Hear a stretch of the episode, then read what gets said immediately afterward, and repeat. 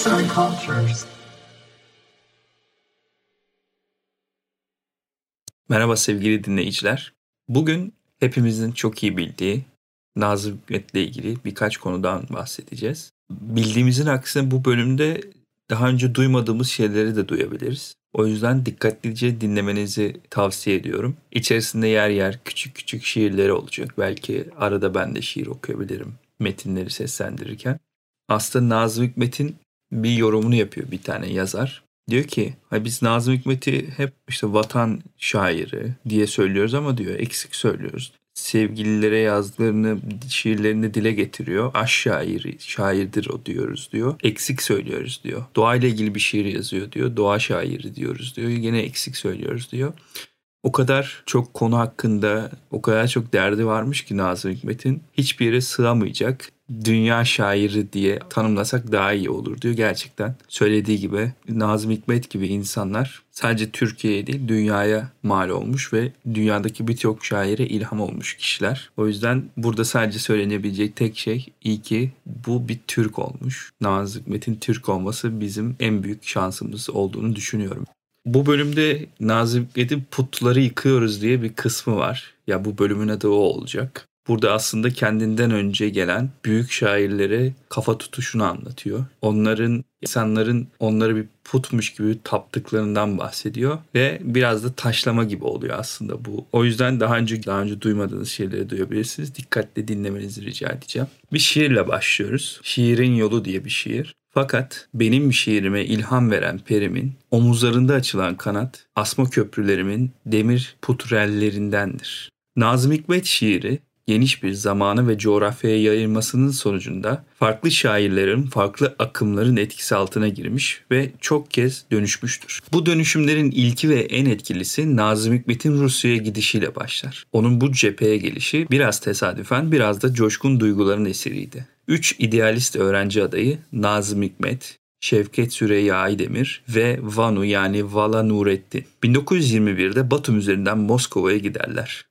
Bu yolculuk Nazım Hikmet'e açlığı ve sefaleti hem tattıracak hem de bütün acılığıyla gösterecektir. 1921'de Çarlık Rusyası artık Bolşevik Rusyasıdır. Sovyetler dünyanın dört bir yanından öğrencileri bünyesine kabul ederek enternasyonel bir devlet olma yolunda ilerlerken haydi yoldaşlar diyorlardı. Silahların savaşı bitti. Şimdi sizin işiniz ya fabrikalarda işçi ya mekteplerde öğrenci olmak. Bu seslenişin coşkunluğundaki devrimci atmosfer Nazım'ın şiirinde hep taze bir ses olarak kalacaktır. Sosyalist devrim ve bu devrimin sonucu olarak sanayileşme sanattaki karşılığını konstrüktivizm ve fütürizmde bulmuştur. Bu iki akım da 20. yüzyılın ilk çeyreğinde Birinci Dünya Savaşı ile doğruya çıkan modernizmin tepkisel yönelimlerindendir. Rus edebiyatında fütürizmin öncü şairi Mayakovski'dir. Nazım Hikmet'in şiirinin dönüşmesinde en etkili olan şair de Mayakovski olacaktır. Nazım Hikmet'in şiirinin düşünsel arka planını ve ideolojik derin yapısını sosyalizm belirlerken şiirin yapısal ve poetik boyutlarını da yani başlangıçta en azından Rus fütürizmi ve bir ölçüde konstruktivizm hazırlar. Nazım'ın fütürizm ve Mayakovski izleyinde ilk şiiri 1923'te yazdığı Moskova yolundaki izlenimlerinde tanık olduğu korkunç açlığın bir tezahürü olan açların göz bebekleridir. Bu şiir Nazım'ın hem serbest şiiri kavrayarak geleneksel ölçüleri bırakması açısından hem de ileride yöneleceği en büyük temsilcisi olacağı sosyal realizm açısından dikkate değerdir. Genç Cumhuriyet'in genç şairi. Mısralarımda yok benim gözyaşlarının tadı.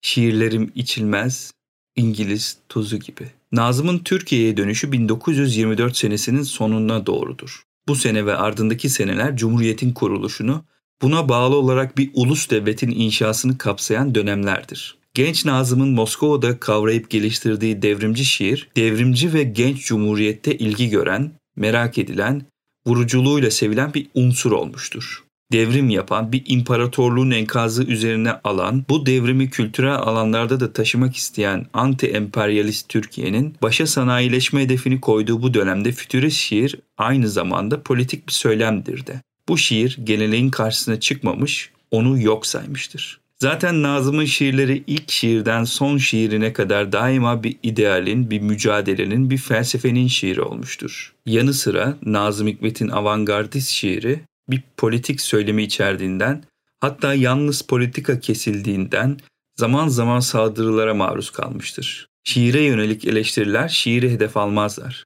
Onun içerdiği politik söyleme ve yaklaşıma yönelirler. Bu saldırılar 1929'da yayımlanan 835 satır kitabıyla doğruğa çıkmıştır. Putların yıkılışı, topraktan, ateşten ve demirden, hayatı yaratanların şairiyim ben. Nazım hem bir süredir kendisine yönelen saldırıları bertaraf etmek hem de eskiyle açıktan açığa bir kavgaya tutuşmak amacıyla Resimli Ay dergisinin Haziran 1929 sayısında bir yazı yayımlar. Putları yıkıyoruz. Sonraki sayılarla birlikte bir yazı dizisi olacak bu harekette hedefteki putlar yeniye gözlerini tamamıyla kapamış eski edebiyatın tarzı kadim, deyim yerinde ise derebeyleridir. Nazım'a ve Zekeriya Sertel'e göre ki Sertel derginin baş yazarıdır, bu putlar ilerlemenin önünde birer engeldir. İlk yazının ilk putu şairi azam ve dahi azam diye anılan Abdülhak Hamit Tarhan Bey'dir. Nazım'a göre Abdülhak Hamit halktan kopuk, uluslararası düzeyde bir tanınırlığa sahip olmayan, sarayından çıkmayan bir beyzadedir. İkinci put, milli şair olarak anılan Mehmet Emin Yurdakul olacaktır. Nazım'a göre Mehmet Emin de putlaştırılmıştır ve milli şair değildir. Kullandığı dil Türkçe bile değildir. Sadeleştirdiği Türkçeyi sahteleştirmiş, yapaylaştırmıştır. Mehmet Emin'in yazdıklarının miadı dolmuştur. Bu yazı Nazım'ın üzerine bir süredir öfkeyle dikilmiş gözleri çileden çıkarır. En şiddetli saldırılar Hamdullah Supi, Ahmet Haşim ve Yakup Kadri'den gelir. Hamdullah Supi yazdıklarıyla kalmamış, Türk ocağından gençleri galeyana getirerek resimli ayın binasına da saldırtmıştır. Nazım kendisine yönelen bu saldırıları birer savunma telakki eder, putlar yıkılıyordur. Eskinin tahakkümü yerini Nazım'ın şiirine bırakmıştır. Nazım Hamdullah Supi, Ahmet Haşim ve Yakup Kadri'ye üç cevap yazar. Bu cevaplar Nazım'ın kavgasının hem aracı hem de amacı olan şiirle verilmiştir. Üç cevap. İlk cevap Yakup Kadri içindir. Cevap başlığını taşıyan ve yine resimli ayda yayınlanan bu şiirde Nazım, Kara Osmanzade Yakup Kadri Bey'e şöyle seslenir. Ve hey, kara boynuz gibi kaşlı, mukaddes apis başlı adam. Ve hey, kara maça bey. Sen şiirin asıl kamusuyla konuşuyorsun, ben asaletten anlamam. Şapka çıkarmam konuştuğun dile. Düşmanıyım, asaletin kelimelerde bile. Bu ilk mısralarda gözyaşlarının tadı görülmez. Özellikle son dört mısra sosyal realist şiir anlayışının özeti gibidir. Nazım'ın bu şiir gibi ses getiren kavga şiirlerinde şiire nasıl baktığını, kime hitap ettiğini ve söylemindeki kesinliği açıkça ifade etmesi dikkate değerdir. İkinci cevap, cevap No 2 başlığıyla 1930'da kaleme alınmıştır.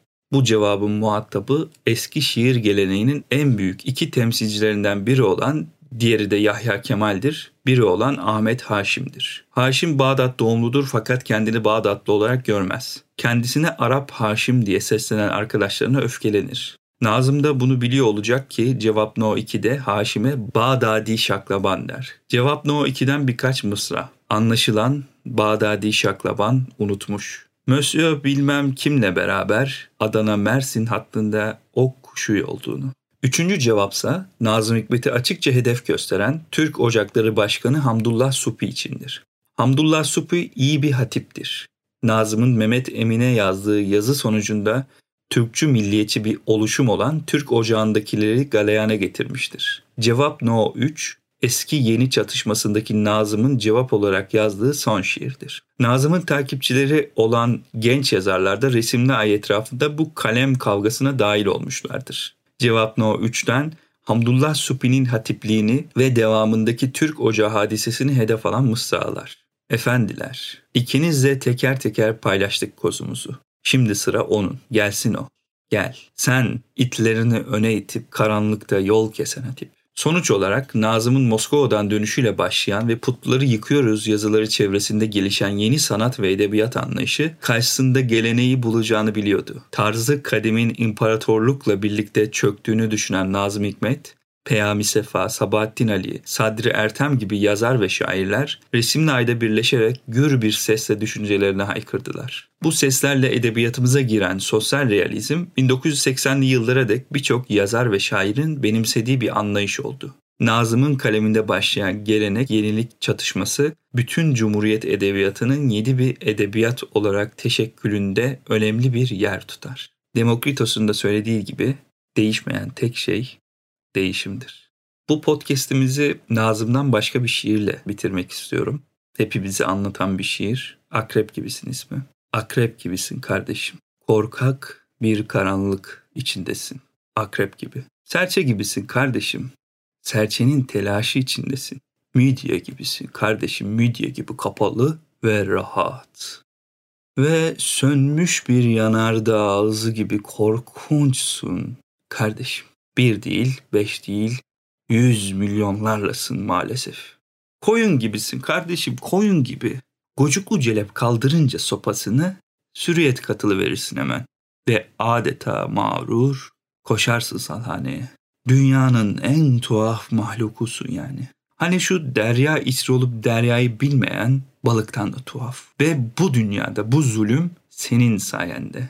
Ve açsak, yorgunsak, al kan içindeysek eğer ve hala şarabımızı vermek için üzüm gibi eziliyorsak kabahat senin demeye de dilim varmıyor ama kabahatin çoğu senin canım kardeşim. Yazan Mehmet Ali Demir, seslendiren Rıdvan Tüzemen.